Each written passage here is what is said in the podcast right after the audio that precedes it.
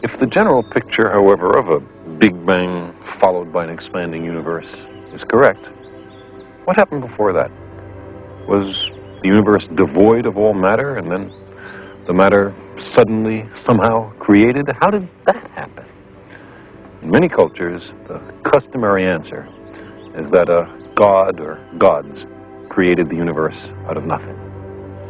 But if we wish to pursue this question courageously, we must, of course, ask the next question Where did God come from?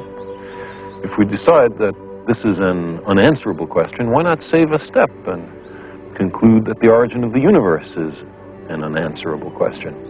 Or, if we say that God always existed, why not save a step and conclude that the universe always existed, that there's no need for a creation, it was always here? These are not easy questions. Cosmology brings us face to face with the deepest mysteries, with questions that were once treated only in religion and myth.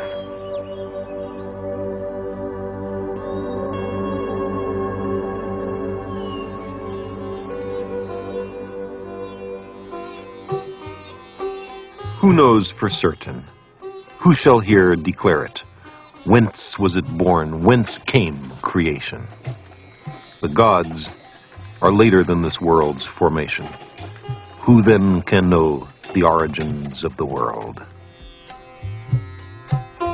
None knows whence creation arose, or whether he has or has not made it, he who surveys it from the lofty skies. Only he knows, or perhaps he knows not.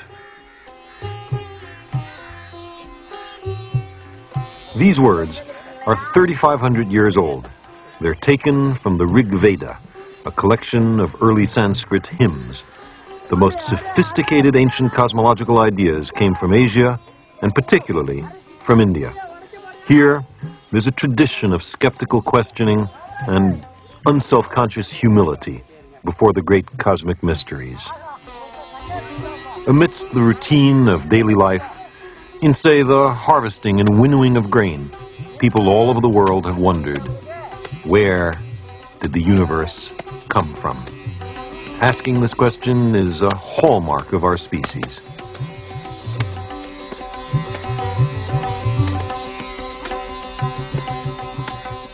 There's a natural tendency to understand the origin of the cosmos in familiar biological terms, the mating of cosmic deities, or the hatching of a cosmic egg, or maybe the intonation of some magic phrase.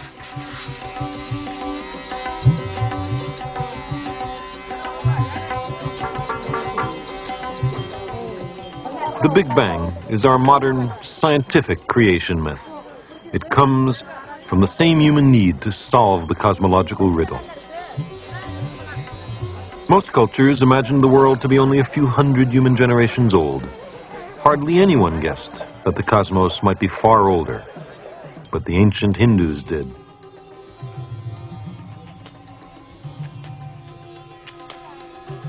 They, like every other society, noted and calibrated the cycles in nature. The rising and setting of the sun and stars, the phases of the moon, the passing of the seasons.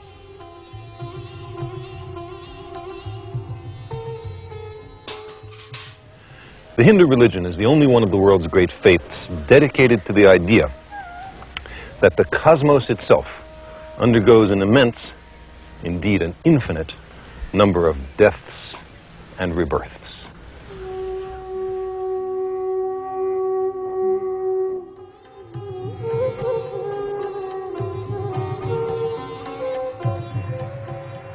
There is the deep and appealing notion that the universe is but the dream of the God, who after a hundred Brahma years, dissolves himself into a dreamless sleep, and the universe dissolves with him. Until, after another Brahma century, he stirs, recomposes himself, and begins again to dream the great cosmic lotus dream.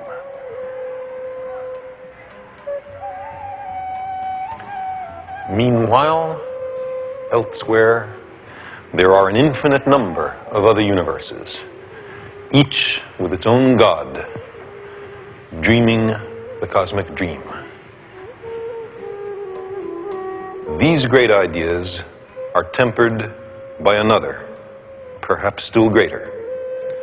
It is said that men may not be the dreams of the gods, but rather that the gods are the dreams of men.